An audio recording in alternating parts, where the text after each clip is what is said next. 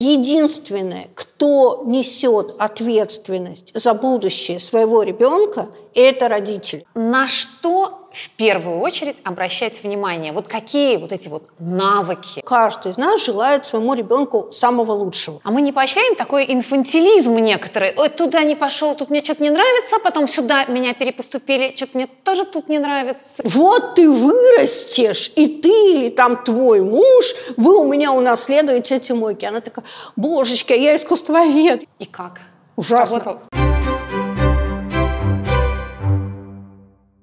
Как нам, родителям, понять, что мы не готовим наших детей к позавчерашнему дню? Как выстроить образовательную стратегию для ребенка так, чтобы он был востребован и успешен? И что действительно котируется сегодня на рынке труда, а что просто пустые обещания маркетологов? Правмир продолжает задавать эти вопросы лучшим экспертам. И сегодня у нас в гостях HeadHunter, специалист по трудоустройству и автор одной из лучших программ профессиональной ориентации подростков Алена Владимирская. Мы будем говорить о том, какие навыки обязательно нужно развивать у школьников, когда и как выбирать профессию, и какие ошибки чаще всего совершают родители на этом пути.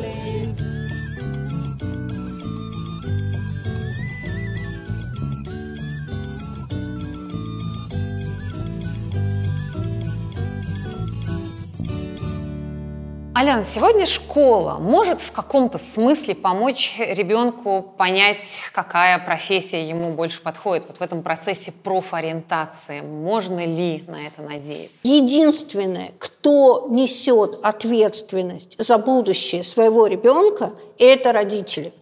Поэтому может школа или не может? Это, в общем, ну, скорее сейчас в большей части нет, потому что она очень отстала от, от э, текущего реального мира. Но где-то, наверное, отдельные школы могут и могут хорошо. Может быть, школа не может в целом, но может какой-то один преподаватель. Все может быть. Но на самом деле самое важное, что нам нужно понять, что если это еще и школа может, то родителю очень круто повезло. Но единственный, кто реально должен это делать, прям вот такой Константин должен, если мы хотим своим детям хорошего, я все-таки рассчитываю, что здесь все-таки не упыри какие-то, и, в общем, мы все хотим своим детям хорошего, это родители. Если это все на нас, на что в первую очередь обращать внимание? Вот какие вот эти вот навыки нужно, чтобы у ребенка Не были? на это. Надо обращать внимание на себя. Смотрите. Это чрезвычайно важная проблема, о которой я много говорю и которая кажется мне прям ключевой. Дело в том, что, ну, давайте исходить из того, что каждый из нас желает своему ребенку самого лучшего, правильно? Ну, надеюсь. А а дальше мы подходим, мир очень сильно изменился. И вот это, вы знаете, вот классическая история, кто на заводе работать будет, она уже, в общем, не работает по простой причине. Еще несколько лет, и на заводе, вот в том классическом смысле, огромное количество людей, уже такое количество людей будет не нужно именно из автоматизации, потому что это дешевле. Будут нужны суперпрофессионалы, в том числе рабочих профессий, там, супертокарь, суперслесарь, суперинженер, но вот это вот просто масса, сори, людей, которые делают механическую работу, будет не нужны. Так вот, к чему это говорю? А начинать надо с себя. Начинать надо с того, что внимательно к себе посмотреть, честно сесть сам с собой перед зеркалом и сказать, ну вот я буду говорить, дорогая Люля, прекрати, пожалуйста, сейчас все свои комплексы, все свои хотелки, все свои незнания текущего мира – вымещать на ребенке, желая ему самого лучшего. Классический пример.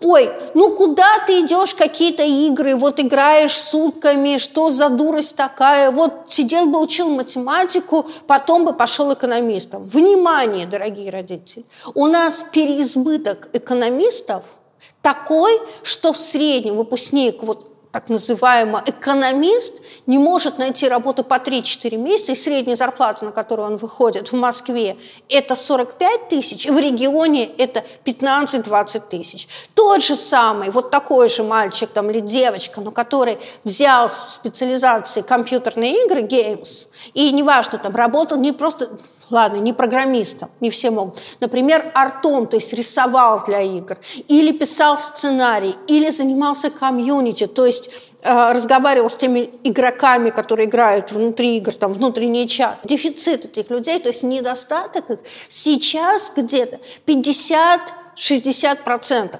Поэтому как только ты выходишь и говоришь, вот я геймдизайнер или там вообще я программист, то ты сразу находишь работу, никаких проблем с поиском работы нет, и ты выходишь в Москве на деньги 60-70 тысяч рублей, в регионе 30-40. Поэтому вот перед тем, как заняться профориентацией с ребенком, первое, что вы должны сделать, вы должны ответить себе на вопрос, а вообще я что хочу для своего ребенка, и второе, насколько мои советы сейчас, они современные, они адекватны текущему миру, и я не загоню своего ребенка в какой-то вот ужас будущей безработицы. Поэтому вот мы сейчас, мы не делаем профориентацию детей.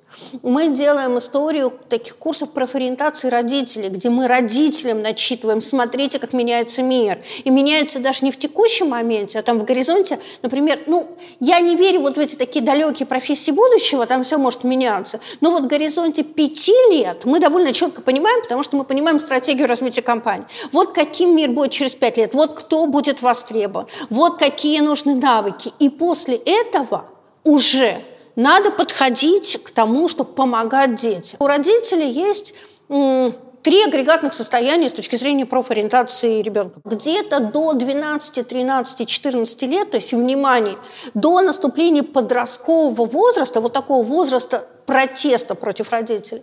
Главная задача родителей – показать детям многообразие мира. Не как раз вот не наваливать свою модель, иди в экономиста или иди в юриста. Это, кстати, очень часто бывает в таких династических профессиях, семьях. Ну, в семье три поколения юристов. Ну, и ты у нас все будешь... врачи? Да. А еще хуже сейчас бывает, знаете, когда папа сделал собственное дело, например, у него там три мойки машин. И вот там он девочке говорит, вот ты вырастешь, и ты или там твой муж, вы у меня унаследуете эти мойки. Она такая, божечки, я искусствовед, я хочу искусством заниматься, но это прям воспринимается как проклятие. Это вообще прям конфликт семьи. Так вот, до где-то вот до подросткового этого возраста, он наступает между 12 и 14 годами, главная задача родителей – показать многообразие мира – Показать для того, чтобы ребенок понял максимально широко. Я кто? Я условно биолог-химик, или я гуманитарий, или я математик, или я логик. То есть вот саму суть, что у меня хочется, чем мне хочется заниматься дальше. Тот маленький лайфхак. Чаще всего нам хочется заниматься тем, что у нас получается. Нам нравится делать то, что у нас получается, за что нас хвалят, что, что собственно, нам приносит удовольствие. Не всегда, но чаще всего. Поэтому вот в этом возрасте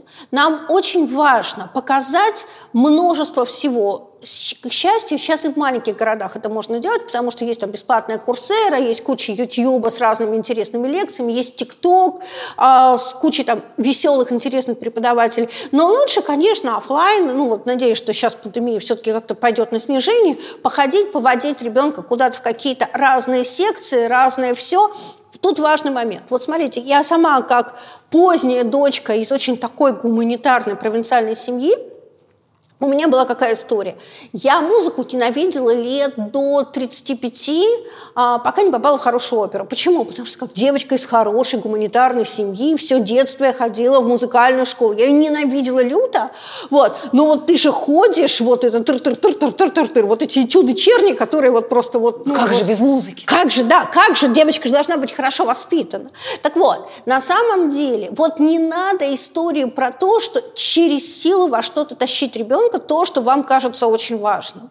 А, но тут важный момент. Ребенок не хочет почему? Он не хочет вставать в 8 утра, он, ему просто не хочется делать домашнее задание, или ему правда, это, если это не его, ну я, например, плохо пела, мне было ну как-то стыдно на хоре позориться, да, ну слуха нет, голоса нет, а вот ну тебя же родители отправили в музыкальную школу, тебе просто стыдно, потому что ну ты не можешь это делать хорошо. Вот в этих случаях не делайте так, это плохо.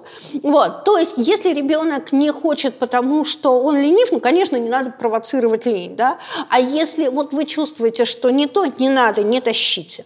Поэтому, если ребенок что-то начал, потом бросил, пошел в другое, потом попробовал третье, это в этом возрасте не то, что даже нормально, это хорошо, потому что важно насмотреться. Если вы это все сделали правильно, где-то к 12-14 годам ребенок более-менее понимает, кто он, Условно, мне нравятся компьютерные игры. Вот тут родители вообще начинают, это не профессия, это вообще черти что, это профессия. Более того, я вам хочу сказать, что это целая отрасль индустрии, где множество профессий. Другое, и там, вероятнее всего, зарплата людей там работающих выше, дорогие мои родители, чем зарплата у вас. У меня к вам такие не очень приятные вещи. Другой вопрос, что в ваше время этого не было, и нам всем кажется, что это баловство. Нет, не баловство, мир изменился. Так вот, ребенок определился. Дальше очень... Можно я сразу здесь спрошу про да, компьютерные конечно. игры? Наверное ага. же все-таки, ну как? Одно дело, когда ребенок с утра до ночи вот там пропадает, и он, получается, а, вот тем, на ком формируется база этой игры, одним из пользователей. Наверное все же это вышли, должно нет, быть... все мы вышли из пользователей, да, то есть вообще все великие там люди, которые сейчас работают в гейм-индустрии, начинали с того, что много играли. И это нормально, это правильно. Другой вопрос, что из этого идет дальше. То есть очень важно, вот на этом этапе, я как раз хотела к нему перейти, вот эту первичную заинтересованность, неважно, чем ты занимаешься, компьютерной игрой или биологией. Сначала ты там притаскиваешь домой всех кошечек, собачек, там, хомячков и прочее. Или ты сутками сидишь за компьютером. Неважно. То есть у тебя появился интерес. Дальше ты должен это аккумулировать в профессии. То есть вот что возникает на этом этапе. Где-то 12-14 лет, когда вы понимаете, что интерес к этому есть, и он чем-то подкреплен. Не серии «сегодня я это делал, завтра это», а он как-то выбрал. Дальше должен появиться человек, взрослый, который его затащит в этот мир профессии. Расскажу на примере. Ну, вы, наверное, встречали в жизни, вот э, вы приходите, я не знаю, там какой-нибудь там э, выпускной класс школы, и вдруг один выпускной класс весь пошел на биофак какой-нибудь, ну, ничего не предвещал, а потому что учитель был очень клевый, и он вот всех зажег, и они, может быть, и не сильно талантливые, и, наверное, это не очень хорошо, но вот к чему этот пример? Вы должны выбрать, помочь ребенку найти того человека, который вот такой авторитет, и его потащит в тот мир, который он выбрал. Это может быть учитель в школе, учитель кружка, друг семьи. Это точно не будут родители, потому что это возраст протеста. Это вот такой подростковый возраст, кто угодно, кроме родителей, но кто-то взрослый, кто утащит в этот мир и преобразует это в профессию. А у глаза горят, и у ребенка тоже сгорают. И который уже в этом профессионал, который может это преобразовать в профессию. Вот если вы такого человека нашли, а чаще всего это делается там через какой кружок, секцию, через что-нибудь такое, ну, оно чаще всего платное, то дальше, считайте, у вас осталась третья самая важная миссия – быть кошельком на ножках. На самом деле это где-то надо делать там, с 14, с 15, 16 лет, когда как только ребенок э, определился. Объясню почему. Потому что, несмотря на большое количество всего бесплатного, для того, чтобы поступить в хороший вуз, а хороший вуз важен, сейчас расскажу чем, собственно, нужно ну, репетиторы на ЕГЭ, чего уж там, да, а для того, чтобы, собственно, там, я не знаю, там, знать хорошо язык, неплохо бы съездить в языковую школу или как минимум взять репетитора. И это все, конечно, деньги, деньги немалые. Тут главная задача, ну, насколько родители могут подтаскивать эти ресурсы. И вторая важная штука, родитель должен быть крепостью. В том смысле, что если что-то не получилось, вот, например, пошел ребенок учиться, вроде маркетинг его, пошел, и вдруг после первого курса понял, что вообще не его. И тут есть две позиции. А первая позиция, вот ты такой секой, вот ла-ла-ла, все плохо, ты идиот, мы тебя вложились, особенно если образование платное. А ты, и это, в общем, доводит просто чаще всего до ужаса. Сейчас маленькую сторону. Дело в том, что я очень много по карьерному консалту работаю с топами за 40, которые именно сделали так. По какой-то причине они пошли не в свою профессию. Ну, не знаю, родителей заставить, династический институт был рядом, еще какая-то вещь. И вот поскольку они умненькие, они шли, шли, шли, шли, там, собственно, может, даже хотели когда-то поменять, ну, там, женился, ипотека, еще чего-то, вот уже пошел и платят нормально. К 40, если это его, не, его профессия. Его чаще всего обгоняют и чаще всего увольняют. Потому что если ты делаешь не то, что ты любишь, ты делаешь все равно, ты даже нормально делаешь, но тебе все это вот так вот через силу, и все это плохо. И в результате всегда находится, чем выше ты по позициям поднимаешься, всегда находится кто-то моложе, ярче, интереснее, и тебя в результате потом смещают, и ты оказываешься ненужный в 45. И вот это вот уже очень тяжело. Поэтому очень важно, вот если ребенок ошибся, в этот момент родителю быть крепостью. А где-то, может быть, ну, прежде всего сказать, все нормально, мы с тобой, и поддержать. Другой потом, может быть, проанализировать, что там было ненормально, но не в этот момент. То есть в этот момент ребенок должен понимать, подросток, что у него есть право на ошибку когда он учится в ВУЗе. И для меня поразительно, почему мы этого права не даем. Потому что, ну, например, вот мы взрослые люди, мы регулярно выбираем не ту работу, Иногда не тот брак разводимся, не тех друзей. А уж то, что мы работу меняем, постоянно попадаем в какие-то дурацкие ситуации, которые мы не, уже с нашим опытом по 30 лет, это, это нам нормально. А когда там 15-16-летний молодой человек должен выбрать для себя вуз и карьеру на всю жизнь, и вдруг он ошибся, да как же ты посмел? Ну почему? Вот, поэтому дальше задача быть кошельком на ножках и вот этой поддерживающей истории, чтобы в конечном счете человек выбрал профессию. А мы не поощряем такой инфантилизм некоторый. Ой, туда не пошел, тут мне что-то не нравится, потом сюда меня перепоступили, что-то мне тоже тут не нравится. Не будет ли поощряем, это вот такая история Поощряем, конечно. Поэтому... студента? Нет, почему? То есть тут вообще, на самом деле, вот честно говоря, я очень люблю в этом смысле западный подход. Я небольшой прозападник, но здесь очень люблю западный подход, когда ты где-то там в какие-то 12-14 лет ты говоришь своему, там, я не знаю, там, сыну, дочке следующее. Слушай, вот тебе исполнится, например, 20, или даже скорее не по возрасту, а вот условно там, ну, я не знаю, там, по каким-то вещам, это 18-19, и дальше вот тебе, пожалуйста, там какое-то там стартовое условие, не знаю, там, ну, если есть квартира, то прекрасно, вот я тебе оплатил образование, вот там еще что-то, дальше живи, пожалуйста, сам. Ты всегда всегда можешь ко мне обратиться, я помогу тебе в сложной ситуации. Там где-то советом, где-то деньгами, где-то что-то, но дальше сам. Обычно это очень отрезвляет, знаете, потому что ты пока вот там с родителями ты и так, и так, и так, и так, но с другой стороны, когда ты начинаешь жить один, ну, ты такой хо-хо-хо. Поэтому мы поощряем скорее другим. Мы поощряем вот этой истории, слушай, ну, ну, это же мой мальчик, ну, вот он ну, вообще не работает, не учит, ну, как, куда я его выброшу? Ну, вот это потом мальчик в 40 выясняется, так и так и сидит сидит, да, не может работать найти. Или вторая вещь, самая чудовищная. Я знаю много таких случаев, потому что я консультирую тоже на эти темы, когда приходит в 40, там, в 35-40, приходит к родителям а, человек говорит, ты мне жизнь сломала тем, что ты меня отправила, я не знаю, там, работать, там, я не знаю, там, врачом, а я там, или там, юристом и прочее. У меня вообще жизнь не сложилась. И вот, вот тут дальше начинается прям великая драма семьи, Потому что она может быть выражена как-то бурно, она может выражена быть тихо, но это прямо вот, вот большая история. Поэтому мы одна из самых важных задач родителей – не навязывать свой стереотип, потому что мы должны понять, то, как жили мы, и то, как жили наши бабушки и дедушки. Во-первых, мы жили иначе, вообще с точки зрения денег, с точки зрения всего, не лучше, не хуже, просто иначе. А во-вторых, мир был другой. Мир сейчас так быстро меняется, что так уже, как мы жили, и как прошлые поколения передавали, там, в том числе рабочие навыки, так не получится. А что из вот этих вот навыков, про которые сегодня очень много рассказывают разные специалисты, там, teamworking, работа в команде, коммуникация, язык, там еще что-то, что вот включает в этот стандартный список, ну, что из этого правда важно? Ну, смотрите, значит, во-первых, вот так называемые soft-скиллы, то, что вы перечисляете, вот не, не рабочий опыт, а именно вот такие коммуникационные и прочие навыки, которые ведут к тому, чтобы как бы лучше делать карьеру, на начальном этапе довольно сильно переоценены. Они очень будут нужны, когда вы будете становиться топ-менеджером, но на самом деле покупать и строить карьеру на начальном этапе вас будут за ваш профессиональный опыт. Причем опыт хороший, реализованный. Не серии «я могу вообще», а из серии «я это сделал», и рынок это признает. То есть эксперты вокруг говорят, да, условно, вот он хороший оператор. Кейсы. Да, да, да, да. Вот. И это самое важное. Из того, что то, что вы говорите про софт-скиллы, очень нужно, и у ребенка очень рано надо формировать структурное мышление.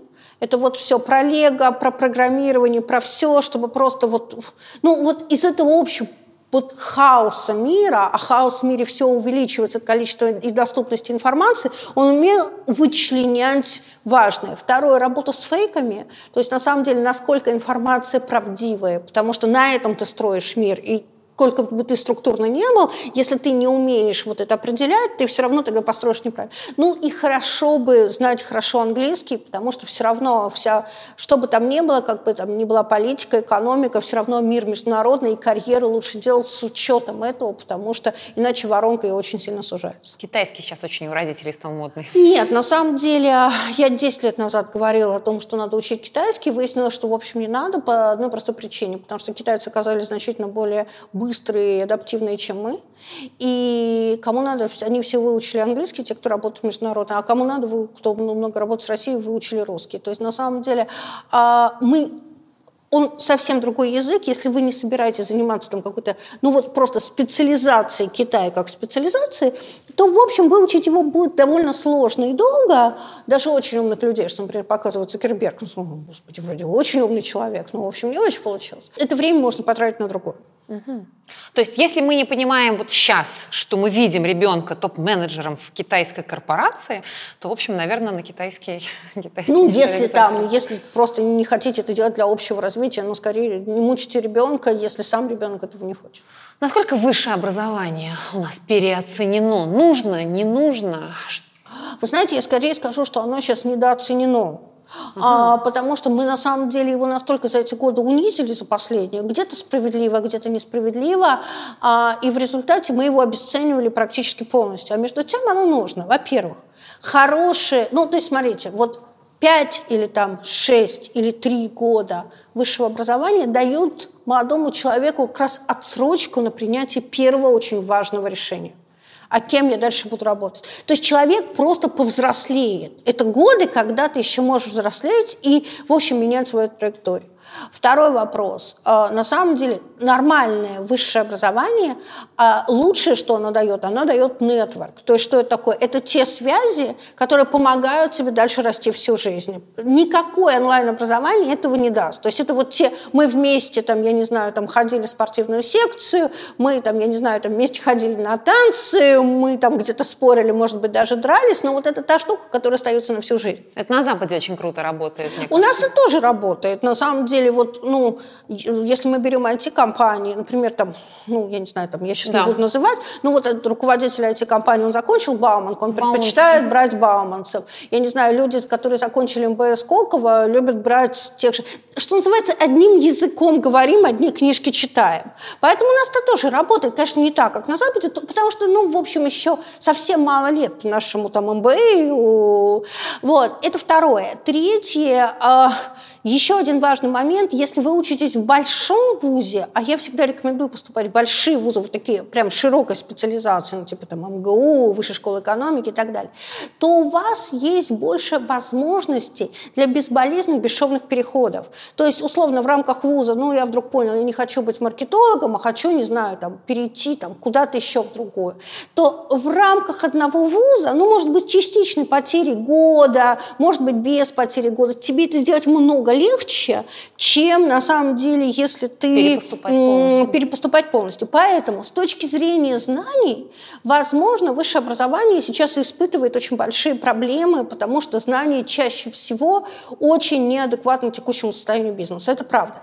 Но с точки зрения вот среды обитания человека, если это хороший вуз, то есть вот только важно тут не попадать в кучу шарашкиных контор, а, которые, ну вот я когда-то, когда заканчивала МГУ, ну, знаете, там университетов в стране было сколько? Ну, пять или шесть, да, и вот там ты закончил университет. Это было так, ну вот гордо. Да. А теперь у нас университетом называется любой там вчерашний техникум, да, и такое.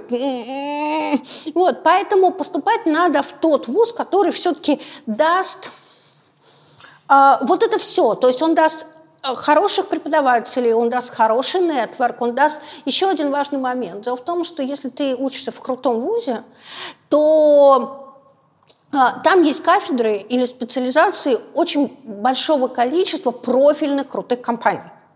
И поэтому выпускники чаще всего вообще не ходят вот в этом замкнутом шаре первой работы. Расскажу. А, здрасте, там, а, там, собственно, мы не можем вас взять на, на, к нам, потому что у вас нет опыта работы. Да. А где же я его возьму, если меня никто не берет? Так вот, если вы учитесь в ВУЗе, где есть профильные кафедры, факультеты, вас уже где-то там с бакалавриата начинают приглашать. А приди на стажировку, а поработай с нами, а напиши на базе там, нашего проекта курсовую. То есть и, вероятнее всего, у выпускника к моменту выпуска либо есть один-два оффера от крутых компаний, если даже нет, то ему есть что показать уже как условно опыт работы, его возьмут другие компании. Поэтому, ну и еще в таких вузах чаще всего преподают а, практики бизнеса, они преподают для чего? Именно для того, чтобы набирать умненьких вот таких молодых специалистов, что называется, на ходу доучивая то, что не может дать образование. Поэтому реально, если вы учитесь в хорошем вузе, а, то на самом деле он очень полезен. Поэтому я всегда советую, знаете, это как с отелями с отдыхом. Лучше взять самый дешевый номер в пятерке – чем самый дорогой в тройке. Вот. Так вот, лучше поступить на плохую специализацию, ну, в смысле, не на плохую, а где меньше конкурс, где меньше балл ЕГЭ а, в очень крутой вуз, чем а, в некрутой на крутую специальность. А все вот эти практические специальности, я хочу быть поваром. И я угу. понимаю, что шеф-повар в крутом ресторане точно получает больше, чем научный сотрудник да. на физфаке. Да. Тут-то куда? Какое? Так нет, ну на самом деле, смотрите, тут ведь есть две вещи. Во-первых, к счастью, стали возрождаться то, что, собственно, раньше было техникум. Этого стало много. Во-вторых, на самом деле вы э, заканчиваете любой бакалавриат и приходите под мастерьем. Это всегда работа под мастерьем. Более того, я вообще советую, э, если вы что-то можете делать руками, идите. Это дико востребовано. Вот, ну, например, токарь высокого разряда – Москве получает 400 тысяч, и его не найдешь. Вот просто не найдешь, потому что вот за то время, пока у нас перестраивалась страна, у нас вот эта вот цепочка обучения рабочим профессиям, ну, она выпала. Поэтому те, кто еще учился при Советском Союзе, ну, уже, в общем, не очень могут работать. А дальше, в общем, это стало восстанавливаться последние там 5-6 лет. И они еще до высокого разряда ну, только дорастают. И их нет. И поэтому вот эта история, они очень дороги. а прямо запросы такие есть? Да, конечно. А если ты там, я не знаю, закончил там каким-нибудь юристом, юристом, но не династическим, где тебя папа потом забирает свою фирму или забирает корпорацию, да, а просто вот ты вышел никуда, то ты, вероятнее всего, будешь очень большим трудом трудоустраиваться в Москве на 60 тысяч. Я так понимаю, что еще в Европе очень востребованы вот эти все профессии. Все рабочие, ну у нас тоже очень востребованы. Mm-hmm. То есть на самом деле вот хороший тот же самый повар, это, это великая штука. А хорошая медсестра, сейчас очень нужна. То есть никаких проблем, если ты умеешь что-то хорошо делать руками, с твоим трудоустройством нет. Да вот это вот классическая история. Знаете, вот, девочка, пойду работать на ноготочке. Если ты нормально делаешь ногти, да, то на самом деле ты свои 150 тысяч в Москве зарабатываешь. А как вот это все-таки понять? Все-таки вуз или окей, колледж и становись классным Слушайте, ну если человек... Вот просто нам надо перестать всех тащить в ВУЗ. Обычно человек, который что-то умеет хорошо делать руками, он это довольно быстро понимает. Ему это интересно, он в этом... А дальше там родители говорят, ну чего ты пойдешь вот супы свои варить, вот иди на маркетолога, вот там-то жизнь, будешь красивый офис ходить в красивых платьях. Нет. Ну, то есть, может быть, и будешь, но за маленькую зарплату и с большой вероятностью увольнения. Хотя в очень многих таких профессиях как раз хорошая база высшего образования очень часто может быть нужна. Вы знаете, я хочу сказать, Я вот фотографии что... это хорошо понимаю. Вот было бы у меня еще искусствоведение какое-то как база. я, я хочу сказать так, да, но не сразу. То есть ведь, смотрите, вот есть смысл, если у вас какая-то рабочая профессия, поработать, то есть сначала научиться ей на уровне профобразования, поработать несколько лет, а потом уже есть запрос на высшее образование какое-то, и вы уже довольно четко понимаете, какое, для того, чтобы перейти на следующий, на очень высокий уровень мастерства.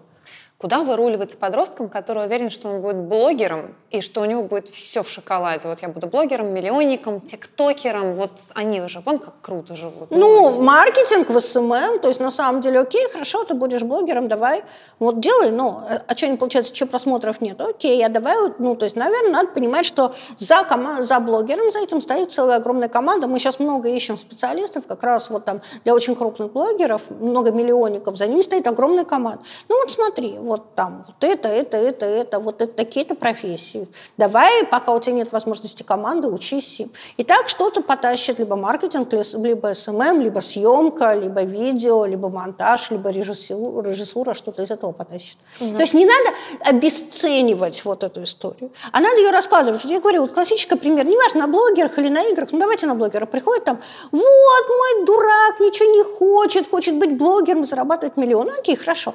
Мы садимся разговаривать.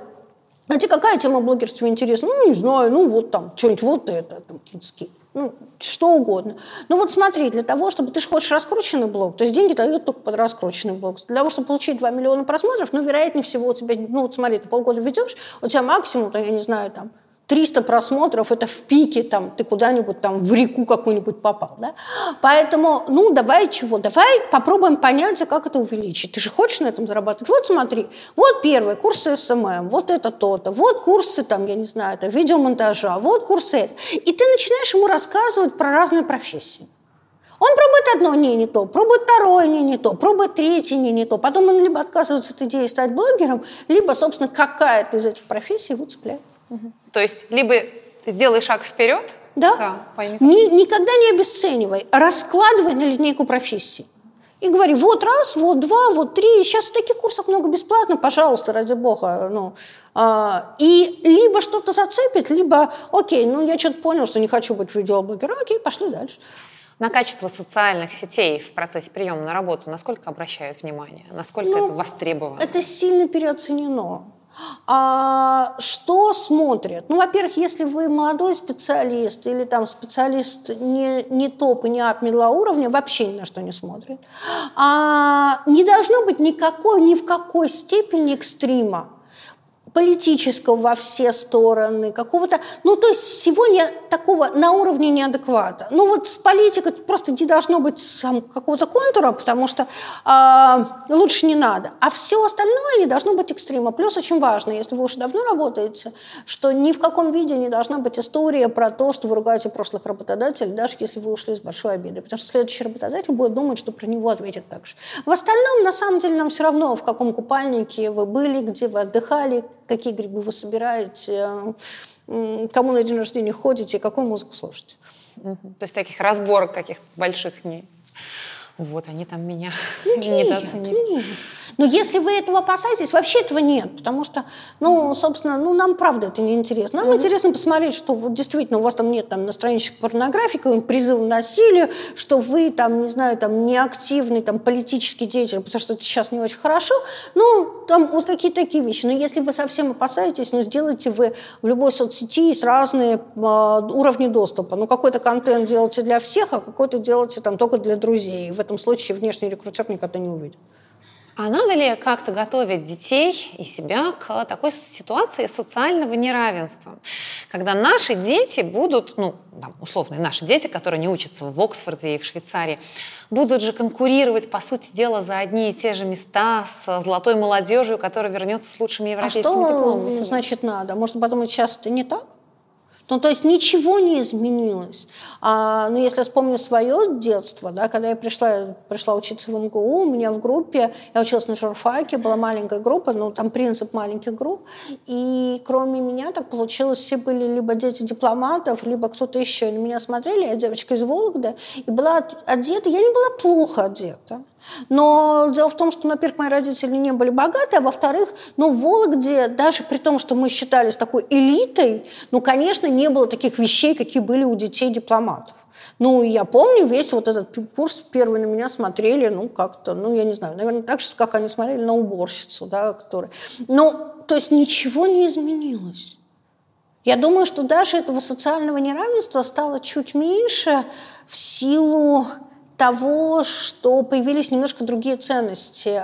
В смысле, даже не то, что ценности.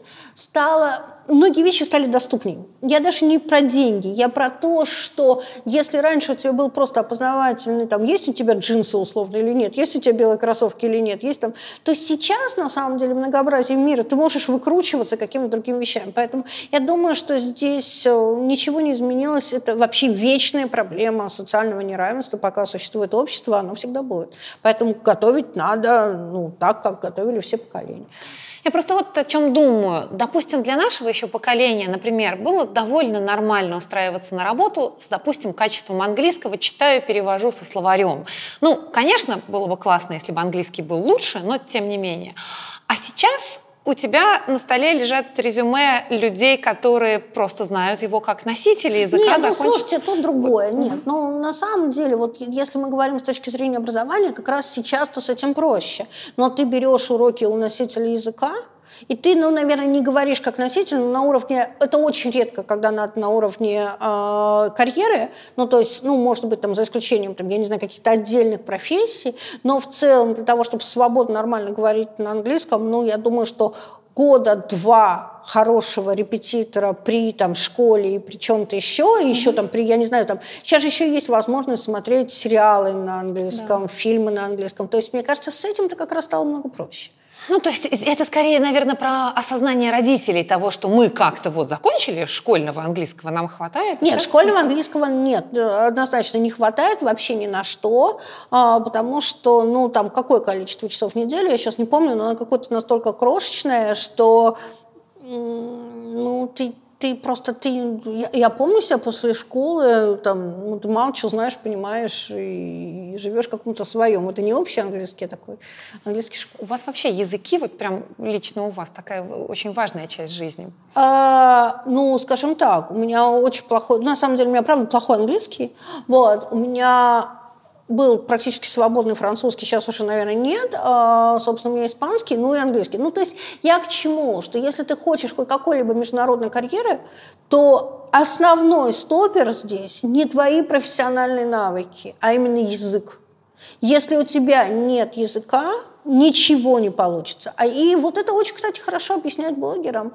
А, ребятам, смотрите, вот есть русская аудитория ТикТока, она вот такая вот маленькая, вообще прям маленькая. Или русская аудитория Инстаграм, она маленькая. И поэтому, а в ней много, и выделиться в ней довольно сложно. Если ты хорошо знаешь английский, ты можешь, например, прикольно рассказывать о России, там, о каких-то вещах, не знаю, там, а, на весь мир. И вероятность того, что тебя заметят, много больше. И аудитория более дружелюбная. Да, да, да, да все угу. так. Угу.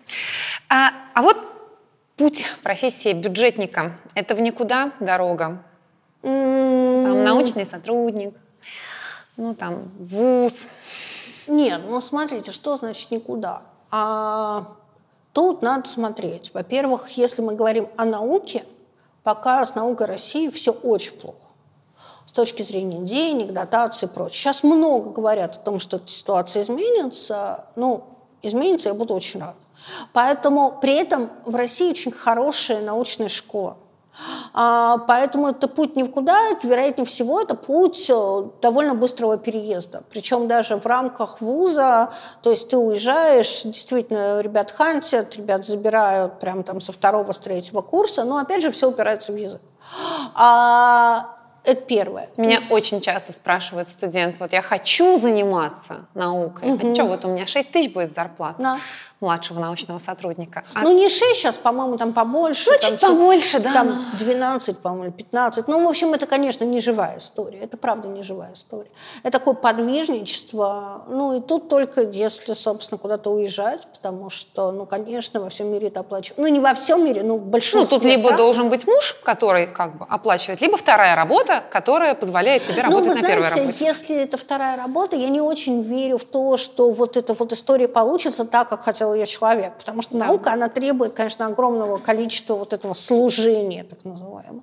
Поэтому, ну, тут, если про науку, это тяжело. А если мы говорим про учителей бюджетников, тут много проще. Тут, на самом деле, зарплатами получше. Особенно, если ты преподаешь не в государственной школе, а в частной школе, то там вполне себе зарплата. Вот мы недавно искали нескольких педагогов частной школы Москвы, там зарплата начинается от 200 тысяч. Угу. Ну, это, это вполне деньги, на которые там вполне можно жить и кормить семью. Ну, особенно если у тебя в Москве есть квартира, то, в общем, вполне. Вот. Если мы говорим про школу, а если мы говорим про госслужащих, там вообще все по-хитрому. Может быть очень маленькие деньги, а могут быть доплатами очень приличные деньги. Там все очень индивидуально, под именно под министерство ведомства куда-то приходишь. Но с наукой, вы правы, очень тяжело. То есть получается, что если ребенку интересна научная деятельность, а, то на самом деле не надо ни в коем случае говорить «нет», надо это развивать, одновременно очень сильно прокачивать английский язык и отправлять в очень хороший вуз, там прямо охотятся, забирают детей. Угу. Ну, рассчитывать, что, вероятнее всего, дальше ваш сын, дочь будет жить не в России.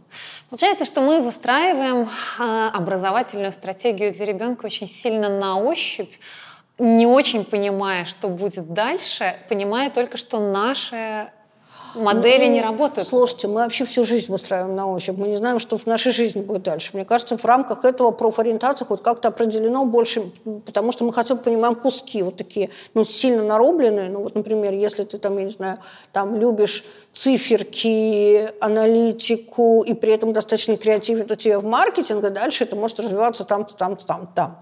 То есть, мне кажется, в этом больше определенности, нежели в целом сейчас нашей жизни. Угу. А что с, вот в регионах? Вот если мы очень по-разному. Угу. Есть очень крутые регионы, где это может быть даже круче, чем в Москве. Ну, там Казань. А, сейчас очень неплохо в Краснодаре.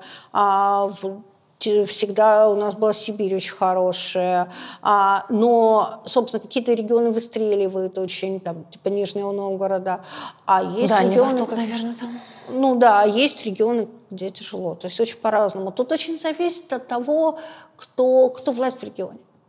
И на самом деле, как она работает с образованием. А дистанционные все программы, насколько они работают, насколько в них верить?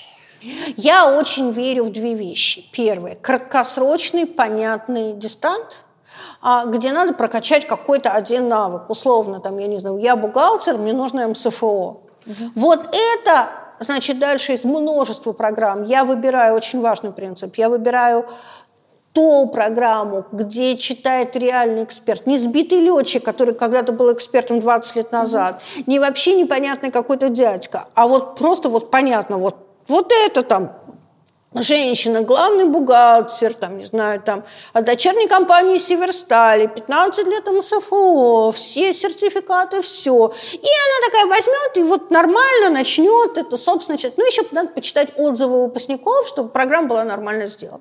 В это я верю. Второе, во что я верю, особенно в последнее время – Вообще я, в принципе, очень плохо к удаленному школьному образованию отношусь, но вот стали появляться форматы, вот такие комбо-форматы, то есть что-то удаленно, а что-то мы все-таки в классе, вот такие отдельные очень крутые школы, я верю.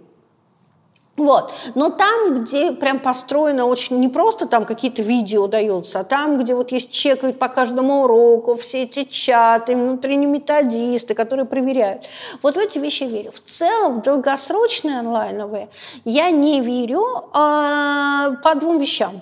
Ну, сейчас все равно приходится ими пользоваться, потому что до последнего момента не было никакой возможности, поэтому либо так, либо никак. А почему я не верю? Дело в том, что во что я вообще не верю? Я не верю в предзаписанные курсы. То есть один раз записали директора по маркетингу, и потом мы этот курс катаем. Потому что вся информация сейчас очень быстро устаревает. А то, что было актуально там 2-3 года назад, сейчас уже, ну не то чтобы не актуально, но это уже не круто. То есть это уже все знают. Это первое. Второе, конечно, надо очень смотреть на уровень тех людей, которые читают. В-третьих, на самом деле самое важное – это все-таки индивидуальная работа. И если у вас в рамках онлайна есть индивидуальная работа, там, я не знаю, там, не просто какой-то чат поддержки, а именно работа с преподавателем, тогда это может сложиться. А если этого нет, то нет. Но одна из важных вещей, почему я это не верю в долгосрочке, вот я говорю, в короткий навык верю очень. А потому что очень важно как раз вот этот нетворк. Вот я условно иду учиться на директора по маркетингу, мне важно, чтобы меня заметили преподаватели, мне важно, чтобы меня заметило вот это окружение, чтобы вокруг вот это вот началось переопыление, и я в результате либо вышел на работу, либо как минимум получил кейсы. Я по себе знаю, когда я читаю сейчас, что когда у меня были офлайновые ученики, я внимательнее к ним относилась. И не потому, что со мной что-то не так, а именно потому, что ну, сама специфика, она про то, что когда ты видишь человека, когда он тебе подходит, когда а, это совсем другое, чем то, когда там тебе в чатике что-то спрашивают. Поэтому в краткосрочной вере очень, а в долгосрочной тяжело. Ну, вот все эти онлайн-университеты, там даже Курсера. Ну, Курсера это тоже про короткие довольно Ну, по-разному, еще раз говорю. То есть вот той же самой Курсере я буду выбирать какую-нибудь... Я довольно часто и пользуюсь. Я, да. я выбираю какие-то короткие, понятные программы. Особенно мне нравится то, что много есть того, чего еще до нас не дошло, и ты, собственно, угу. там в то же самое чаре ты получаешь быстрее. То есть в такие краткосрочные... То есть у меня есть запрос, не знаю, аналитика в HR. Я пошла, посмотрела, что там новое на Курсере появилось. О, вот угу. это клевый дядька, его смотреть буду, а вот это не клево. А еще то, что на Курсере много хорошего бесплатного, дает возможность, ну, начал смотреть, понял, что то м-м". ну и, собственно, ну и бросил, да, что время важнее. Вот, поэтому в краткосрочный верю, и в, рам- в рамках вот этих всех э, онлайн-университетов я скажу так, э, полезно ли это? Это может быть очень полезно и может быть очень не полезно. Надо смотреть, опять же, что вы хотите. То есть если вы хотите какую-то большую программу, стать директором по маркетингу в результате трудоустроиться, то, вероятнее всего, вам это не поможет. Если вы говорите, я директор по маркетингу, мне надо прокачать аналитику, и вот, а вот тут я вижу курс, который читает ведущий аналитик Яндекса, да, скорее это поможет. То есть это вопрос от ваших целей. Но с точки зрения вот такой кардинальной смены жизни я не верю. Я тоже поняла сейчас, что во время пандемии очень многие звездные преподаватели, к которым я хотела записать своих детей, и раньше было в смысле онлайн, сейчас прекрасно да. вышли онлайн, и такая возможность наоборот да. появилась. Да. Одновременно можешь лучше да. учиться. Да. Про троечников угу. и отличников. Что угу. из этого миф? Вот часто пишут, что на самом деле троечники, они намного более успешны в карьере, чем эти ваши вот эти отличники, которые все Слушайте, я вообще очень сложно отношусь к истории вот этих отличников. Я никогда им не была, я, наверное, всегда была троечником. Вот, ровно потому, что мне были интересны другие вещи. Я делала во, все, во всем своем образовании тут минимальное количество, чтобы перейти там, на следующую ступень и вот отстать. Ну, может быть, кроме первого курса, когда все так прилежно пытаются учиться. Так вот, есть же троечники и троечники. Троечники, которым что-то одно глобально интересно. Я пишу книги, а математику я вообще не делаю. Ну, смотрите, если ты троечник, потому что ты не вытягиваешь, то, наверное, надо задуматься, а надо ли тебе этим заниматься. Ну, может быть, ты, во-первых, не на своем уровне, или, во-вторых, ты вообще не в своей профессии. Это тебе такой большой жирный знак вопрос. Если ты троечник, потому что тебе интересно что-то другое, а тебе необходимо, ну, вот как, собственно, как там в школе у меня было, я точно понимала, что буду заниматься литературой, там, людьми и прочим, а надо учить физику, вот я ее до минимальной тройки доучивала, ну, и отстаньте от меня, то, ну, собственно, понятно. А если ты троечник, потому что ты в целом ленив, это самая ужасная штука, а, ну, потому что дальше вот вся твоя жизнь пойдет наперекосяк. Это, конечно, большая работа, ну, прежде всего, родителей. Я не знаю, тут кто. Но вот это отношение, когда, ну, что мне будет? Ну, что, ну, получила да отвалить от меня, ничего не хочу делать. Вот YouTube включу, это вот Да, но вот мне кажется, что вот тут вот очень хорошо действует следующая история.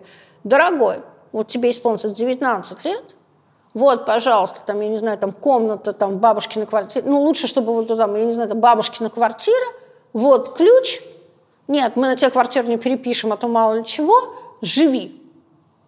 Мы там дважды в неделю, не знаю, там по субботам, по воскресеньям ждем тебя там на обед, ужин, если ты хочешь. Живи. И вот это все, что мне будет, оно все очень заканчивается. Потому что, и это надо не в 19, на мой взгляд, объявлять много раньше, чтобы человек такой, ну, не, ну они говорят, ну, наверное, так не будет, а потом такое хоба, не, а как, правда будет? А что мне теперь делать-то? Да-да-да, а, а жить на что, да, заниматься чем? И вот это вот прям очень дисциплинирует эту лень, потому что, мне кажется, лень как раз происходит во многом от того, что, а мне не страшно. Ну а что, ну мама есть. Они поорут сейчас, а потом все равно. Да-да-да, а вечером котлетами накормят. Вот. Так нет, ну ради бога, вот у тебя вот есть это время, сиди, смотри YouTube. Ну просто вы должны понимать, что вы не бросаете свою кровиночку, а в результате приносите ему пользу. Ну понятно, если он там будет где-нибудь там совсем погибать, умирать, то, наверное, ну, накормим, понятно. Но просто... Ну, вот эта лень, вот эта история, нет, давай мы так попробуем, так попробуем. Ну, мне кажется, единственный способ заставить человека работать, это просто поставить его в тех условиях, когда ему надо, надо начать работу. Вот и все. Не с этим ли связан во многом кризис вот таких сильных детей, которые вроде получили хорошее, например, школьное образование, хорошее европейское образование, а потом что-то я вообще ничего не хочу делать? А, да, ну во многом с этим вообще он связан с двумя вещами. Дело в том, что когда ты отправил учиться ребенка в Европу, много это видел, а потом вернул его обратно, то вообще система ценностей, система всего, он выпал в другой мир, и он такой, м-м", он начинает вот прям, ну, у него все внутри начинает протестовать, да, он, это истории я про что ничего не хочу. Поэтому, если вы хотите, чтобы ваш ребенок дальше жил в России, лучше его тогда на долгосрочной истории в Европу не отправлять, потому что он выпадает из этого мира, мы все-таки сильно своеобразны. Тогда, ну, ему там и надо жить. Второе, ну, конечно, когда у ребенка есть все, и еще с горкой, то дальше возникает история, я ничего не хочу, и мне ничего не нужно. Потому что у меня все всегда будет. Ну, тут вопрос, кстати, я, ну, у меня много знакомых, ну, в силу того, что я много работаю с топ-менеджерами а, и с владельцами крупнейших, в частности, IT-компаний, медиакомпаний, довольно много людей очень богатых, там, состоянием там, и миллионы, и миллиарды долларов. И, собственно, и я вижу, что вот в такой среде на самом деле таких детей практически нет. Потому что очень рано, э, ну то есть их отправляют учиться, им очень, их очень рано начинают вовлекать в дело, причем не обязательно, там, если ребенок говорит, нет, я не хочу этим заниматься, ну, собственно, найди, чем ты хочешь. Их очень ограничивают в количестве покупок. Ну, да, там они летают там какими-то там своими там самолетами вместе с родителями, не отдельно, а вместе, да, там, либо там бизнес-класс, либо там отдельный самолет, летают на какие-то лучшие курорты, но при этом карманных денег у них очень немного. А, собственно, история «купи мне это, купи мне то» нет. Ну, то есть поэтому э, вот тут-то как раз история про родителей. То есть если ты первые 15 лет откупал откупался от ребенка просто тем, что вот, пожалуйста, на тебе денег и уйди из комнаты, но потом ты все это получаешь, все эти проблемы, конечно. А вот gap year, который э, год после школы, я никуда не поступаю, я подумаю, насколько он полезен? Да в этом нет ничего ни вредного, ни полезного. Но слушайте, ну давайте говорить честно. Вот мы почему-то вот так вот как-то к этому относимся, а давайте, вот, вот давайте я вам задам вопрос или себе задам вопрос. Если бы мне после школы сказали, дорогая Лёля, ты можешь год, вот тебе, вот, вот тебе деньги, ты можешь ничего не делать, а просто смотреть мир. Ну, кто бы из нас отказался? Ну, я бы, кстати, наверное, отказалась. А я бы нет, ну, потому что ну, это же прикольно посмотреть мир. Поэтому, ну, слушайте, если это вполне ограниченная какая-то история про то, что ты понимаешь, что ты посмотришь мир, ты посмотришь разные профессии. Другой вопрос, что если ты этот год лежишь на диване, это вредно. Если ты активно едешь по миру, что-то там делаешь, или там по стране, и как так участвуешь, смотришь, то почему бы нет? Ну, то есть, то есть какая-то история со стажировками, с... Она может быть со стажировками, она может быть просто из серии, там, я не знаю, мы с друзьями мутим какой-то вот один проект, второй проект, мы что-то смотрим. Это тоже вполне себе живая история. Насколько наши выпускники востребованы за рубежом? Очень по-разному. Если мы говорим о программистах, то очень востребованы. Если мы говорим о врачах, то очень востребованы. Если мы говорим о пилотах, то очень востребованы. Все остальное значительно тяжелее. То есть мы славимся... А, ну ученые очень востребованы. Мы очень славимся своей технологической составляющей, но прежде всего отечественной составляющей. И второе, мы востребованы там, где нет так называемого проклятия кириллицы. У нас в целом очень плохой английский. И поэтому там, где вот нет истории про то, что язык, ну, у программиста, даже если у него не очень хороший английский, у него так называемый технический английский, он может объясниться, а вот там, где язык это больше, чем просто рассказать друг другу про код, а все-таки про коммуникацию все, особенно и внутри и с пользователями, там у нас тяжело. То есть, опять же, да. Учить язык. Язык? Да. Европейский университет. Вы однажды писали, что если есть возможность поступать в Москву или в регион, выбирать Москву. Если выбирать между Москвой и Европой, Ну, смотрите, Европу. я скажу так. Если вы дальше хотите а, жить в России, то лучше, соответственно, полное образование получать в России. А, но и, кстати, вот тут важная история. А сейчас в большинстве университетов есть такая история, ну, она с пандемией сейчас закрылась, а до этого была. Это обмен на полгода, год или два года с европейскими, американскими университетами и азиатскими. Так вот, на самом деле вузы были просто в шоке, что а, пользуются этой программой, вот если есть 100% от этой программы, пользуются не больше 40%. Э, дети не хотят, родители не хотят, а она бесплатная. Там, там ну, есть какие-то деньги, но они какие-то вменяемые. То есть там, по-моему, платишь, ну, там стипендия, без, э, там есть стипендия, там э, этот, э, общежитие бесплатно, там вся учеба бесплатна, там еще дают какие-то талоны на питание, ну, там, по-моему, перелет за деньги, еще там, ну, и какие-то карманные деньги э, и дополнительные, не основные курсы. Вот. Но, собственно, люди боятся. Во-первых, это про уровень английского, вот, а во-вторых, ну, просто... То есть я бы советовала так, чтобы полностью не выпадать из среды, поучиться 2-3 года, а потом вернуться, доучиваться здесь. Если говорить о процессе найма молодого специалиста, какие самые типичные ошибки вы видите, которые молодые совершают? Я вот, например, очень часто вижу вот эту проблему невыстроенность письменной коммуникации, когда ты написал человеку какое-то подробное письмо, а он ответил «хорошо», и как ты дальше непонятно, что происходит. Да нет, ну это-то бог с ним, да. На самом деле одна из главных историй – это история неадекватности требований. Условно, я закончил вышку, я выйду на работу на зарплату не меньше 80 тысяч. Ну, если мы про Москву говорим. Ну, дорогой, тебя и за 40 не очень ждут. Ну, то есть за 40 это самое большее, что ты можешь получить. А это главная проблема, потому, почему они, собственно, не находят работу. Второе. А, наши студенты, очень мало работают чаще всего в рамках, когда они учатся. Вот это стажировки, волонтерство. А, а это самое ценное, потому что вот когда вы заканчиваете, вы все одинаковые. И вы чем-то должны выделиться. А выделиться вы можете только опытом. Поэтому очень важно, когда ты учишься э, ходить на стажировки, на волонтерство. Ну, что я пойду бесплатно на стажировку? Да, ну, я лучше это куда-нибудь там, не знаю, съезжу этот месяц а, а потом оказывается, что это важно. То есть первое – это неадекватное требование зарплаты, второе – это отсутствие опыта к моменту окончания вуза. Это, это две важные вещи. Ну, третье, на самом деле, они приходят на собеседование неподготовленные.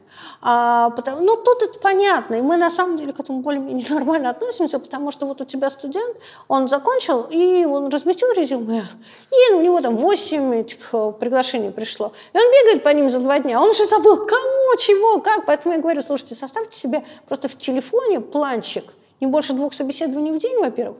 А во-вторых, соответственно, следующее. У меня сегодня в 10 собеседований ее зовут Ольга, она там рекрутер мейла, направление, не знаю, там умные девайсы.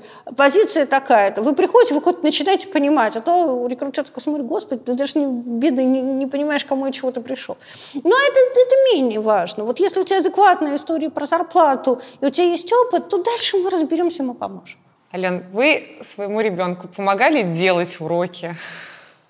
Ой, у меня вообще очень сложные отношения с дочкой, значит, особенно были в школьное время, потому что я фактически на каком-то этапе переехала жить э, в Питер, потом в Москву, и Ася не захотела, Ася доучивалась в школу в Вологде, поэтому я была такая воскресная мама, приезжала на воскресенье, на субботу-воскресенье, и я не помогала, но моя мама бабушка, с которой она жила, она преподаватель, да, помогала. Это плохо, но помогала. Более того, собственно, какие-то какие занятия бабушка даже за нее делала. Как здесь правильно определить стратегию? Некоторые говорят, вообще надо выключиться родителям из процесса уроков, пускай сам плавает. Кто-то говорит, что а без меня он как вот с этим совсем в школе, которая больше контролирует очень часто, чем учит. Слушайте, я на самом деле здесь исхожу из того, что одна из важных вещей а родитель ребенку должен быть другом. Не всегда получается. Друг это не значит потакать всего, но друг это помочь. Ну, то есть вот если вот тебя, твоего ребенка завалило уроками, завалило ерундой, особенно каких-нибудь вот этих, знаете, там, сначала в начальных классах, когда там, я не знаю, там, а завтра, там, в 10 вечера выясняется, а завтра мы э, к первому уроку мы должны принести не знаю, настольную композицию из шишек, господи, это боже мой. Ну, естественно, никакой ребенок это делать не будет, и вы там вечером с мужем эти шишки клеите, проклиная все на свете. Вот. Или, во-вторых, в старшей школе, когда начинается истерия, вот это, ты не сдашь ЕГЭ, ты плохо сдашь ЕГЭ, тут родитель, на мой взгляд, должен быть друг. То есть там, где вот какая-то ересь полная, ну, просто либо помочь, либо вообще с него это снять. Ну, потому что, ну, ну просто же, ну, это с ума сойти можно, когда я на это смотрю. Но при этом не сняв с него ответственность, он должен понимать, что это его задача, это его жизнь, а здесь вот просто мама, ну потому что, ну вот такая вот ужас, и мы в семье все друг другу помогаем, завтра у мамы будет тяжелый день, поэтому я к ее приезду там с работы приготовлю ужин, а сегодня она там за меня, я не знаю, там напишет какое-нибудь дурацкое сочинение, которое никому не нужно. Ну, то есть я вот за такой подход, за человеческий, то есть за... Мне кажется, что когда в семье есть ощущение, что когда ребенок перестает быть совсем маленьким, когда для него мир, а вырастает единственный шанс нормально что-то построить, это попытаться с ним подружиться без заискивания. Вот это, это сложно, это какими-то этапами получается, в подростковом возрасте не получается. Я до сих пор с, прям с содроганием вспоминаю подростковый возраст своей дочери. Мама моя говорит, что было такое же со мной. Ну, то есть не всегда получается вот это подружиться, потому что иногда вроде твоя кровиночка, а тут такой монстр – что просто какой там подружиться, мама, уберите меня вообще. Но, ну, я... А это считается неотъемлемая часть как раз процесса сепарации, что нас должны да. в некотором смысле раздражать дети, потому что иначе ты кровиночку да. ты не отпустишь Все так. себя жить. А в процессе профориентации помогали? У меня была другая ситуация, совершенно чудовищная. У меня Ася, когда закончила школу, она поступила в университет. Она отучилась полгода, ей там очень не нравилось. Она человек очень закрытый, она однажды пришла и сказала, мам, я э, ушла из университета. А это, я обращаю внимание, это первый курс. То есть это курс, на котором нельзя восстановиться. Она пришла, сказала, легла к стенке, отвернулась, в своей комнате закрыла дверь и так лежала. А я где-то через неделю поняла, что я ребенка теряю. Потому что, ну, вот она так лежит, выходит там, что-то поест, закрывает дверь и уходит. Ну и были два варианта. Первый вариант – ругаться. Там типа... Второй вариант – лезть ей в душу, который тоже не очень хороший, потому что явно она показывала всеми своими силами, что она не хочет этого. А третий вариант – терпеть. И год. А она читала какие-то книжки, Сидела в компьютере, рисовала. Она любит, э, ну, рисует. Где-то, наверное, месяцев через шесть, через семь мы только начали об этом разговаривать. И говорю, ну, давай попробуем определиться. И тогда ну, ты не можешь это сделать сам своим ребенком. Это невозможно. Я нашла очень хорошее. А, ну, в смысле, что называется, нашла. У нас работает девушка, которой я очень верю, подростковую профориентацию. Я ей сказала, помогай, Наташа не позанималась. После этого, наверное, еще несколько месяцев думала Аська, и потом пошла учиться. Что происходит в этот момент с родителем? Ведь вот есть же вот этот звоночек, мы теряем время, мы вот это, она сейчас Ой, я с ума сходила. Я вообще с ума сходила, если прям шла по улице, вот мне надо идти домой, я билась по рукам, что сейчас ты не начнешь на нее орать, что то даже не вопрос, ты теряешь время. Ну, девочка, да, армии не будет, но вот она лежит дома, ну, и, в общем, ну, просто лежит. И вот ощущение, что она теряет жизнь, я теряю жизнь. А потом ты понимаешь, что это такой этап взросления. И просто очень важно в этот момент не давить и не орать. Не могу сказать, что у меня это сто процентов получалось. Нет, на каком-то этапе не получалось. Но просто вот у меня сработал страх, что если я сейчас что-то сделаю, то я могу прям физически потерять ребенка. Ну, поэтому я прямо вот по стеночке ходила. И как? Ужасно. Ужасно. Поэтому, когда меня потом спрашивали, а что, может быть, еще ребенок? Нет, что? А в плане профориентации? Все, все нормально. Раб, учится, раб, ну, уже не учится, работает, все хорошо. Угу. В чем было дело? Это было окружение или это была профессия? Это было то, что у меня поздний, ну, в смысле поздний, не в смысле у меня поздний ребенок, не поздний, у меня ранний ребенок, это в смысле, что люди по-разному взрослеют. Угу. И то, что э, Аське надо было повзрослеть внутренне, Школу она закончила, ну, как бы формально в 16 лет, mm-hmm. а в реале ей было где-то вот внутренне там лет 13. И для нее этот большой взрослый мир был очень сложный. И как ты, ты как его не упрощай, какими там подушками не обкладывай, но ты выходишь в пространство. Ее любили в институте, очень не хотели ее отпускать, ее любили в группе. Но ей было очень некомфортно. Ну, и ей надо было, что называется, повзрослеть и прожить вот это время для того, чтобы, собственно, все получилось. Где бы этой мудрости родительской-то? Нигде. Поэтому я не, не хочу повторять, потому что это, это прямо ужас-ужас. Простых рецептов. Ой, не-не-не-не, тут вообще просто. Вот это вот, вот это прям подростковый возраст, это очень страшно. Я прям боюсь панически. Спасибо большое. Пожалуйста.